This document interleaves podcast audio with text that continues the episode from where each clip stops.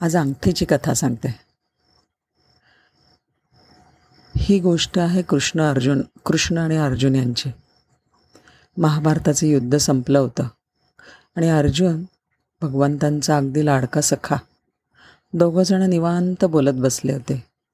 आणि कृष्ण अर्जुनाच्या डोक्यात त्याच्या कुरळ्या केसातून प्रेमाने असे हात फिरवत होते बोटं फिरवत होते.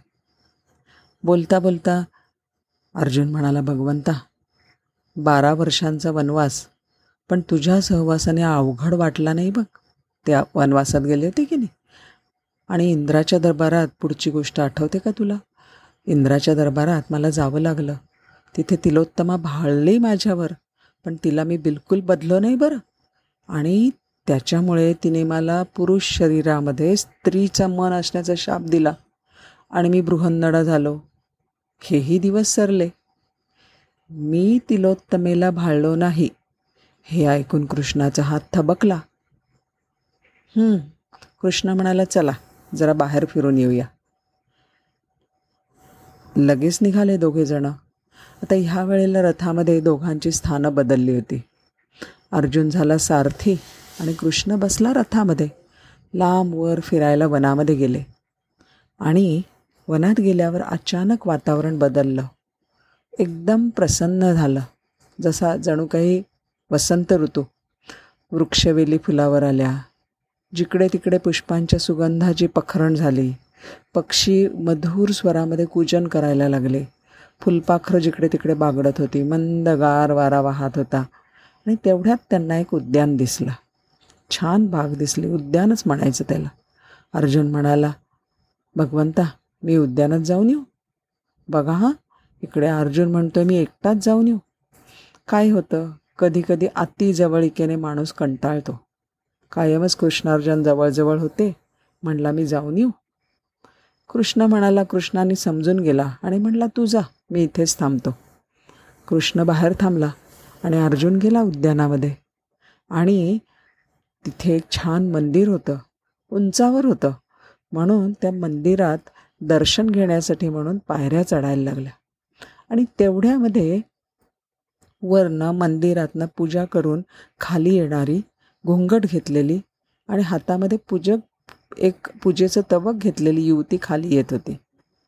आपल्याच नादात चालणाऱ्या अर्जुनाचा तिला धक्का लागला. ती गडबडली आणि तिच्या हातून पूजेचं तवक खाली पडलं. घुंगट उतरला. अनुपम सौंदर्यवती होती ती आणि तिला पाहून अर्जुनाचं भान हरपून गेलं. कधी अर्जुन खाली वाकला आणि तिचं तबक तिच्या हातामध्ये दिलं. दोघांच्या गप्पा गोष्टी झाल्या बोलणं झालं आणि बोलता बोलता इतकी परिस्थिती आली की परत भेटीच्या आणाभाकासुद्धा झाल्या. आपल्या ओळखीची खूण म्हणून अर्जुनाने त्याला तिला आपल्या बोटातली अंगठी काढली आणि तिच्या बोटात घातली आणि लगबगीने ती गेलीसुद्धा अर्जुन भानावर आला. ती गेल्यावर अरे माधव बाहेर रथामध्ये एकटाच थांबलाय.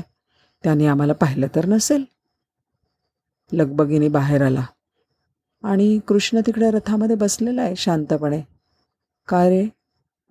अर्जुना काय पाहिलंस उद्यानामध्ये? झालं का देवीचं दर्शन? झालं की नाही? नाही रे देवीचं दर्शन नाहीच घेतलं. तू वाट बघत असशील म्हणून निघालो लगेच. आणि इकडे अर्जुन असं म्हणतोय रथामध्ये बसलाय.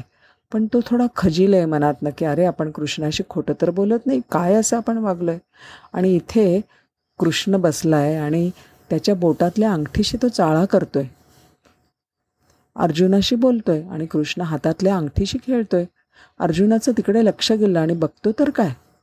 कृष्णाच्या बोटामध्ये अर्जुनाची तीच अंगठी जी अंगठी त्याने त्या स्वरूपसुंदरीच्या बोटामध्ये चढवलेली. बाप रे अर्जुन एकदम अर्जुनाला एकदम कळलं कृष्णा तूच होतास का तिच्या रूपामध्ये? मला एवढं कळलं कसं नाही? अर्जुन म्हणाला. आणि त्याला त्याची चूक कळ कळून चुकली. काय झालं होतं? अर्जुन बोलता बोलता बोलून गेला. तिलोत्तमेला स्वर्गामध्ये मी भाळलो नाही. याचा मला अभिमान झाला. अरे माधवा तो बोलतोय अर्जुन बोलतोय माधवा इंद्राच्या दरबारी मी तुझ्या नामामध्ये निमग्न होतो. म्हणून मला अप्सरेचा मोह पडला नाही. पण आता बाकी मी अहंकाराच्या आहारी गेलो बघ. सांग बरं ती रूपवती तूच होतीस ना? कृष्ण हसला. त्याचा गुरु तो. आणि म्हणाला बरोबर आहे. अर्जुनाच्या कर्तेपणाच्या अहंकाराला त्याच्यापासून दूर ठेवण्याचं श्रीकृष्णाचं काम झालं होतं. कशी वाटली गोष्ट?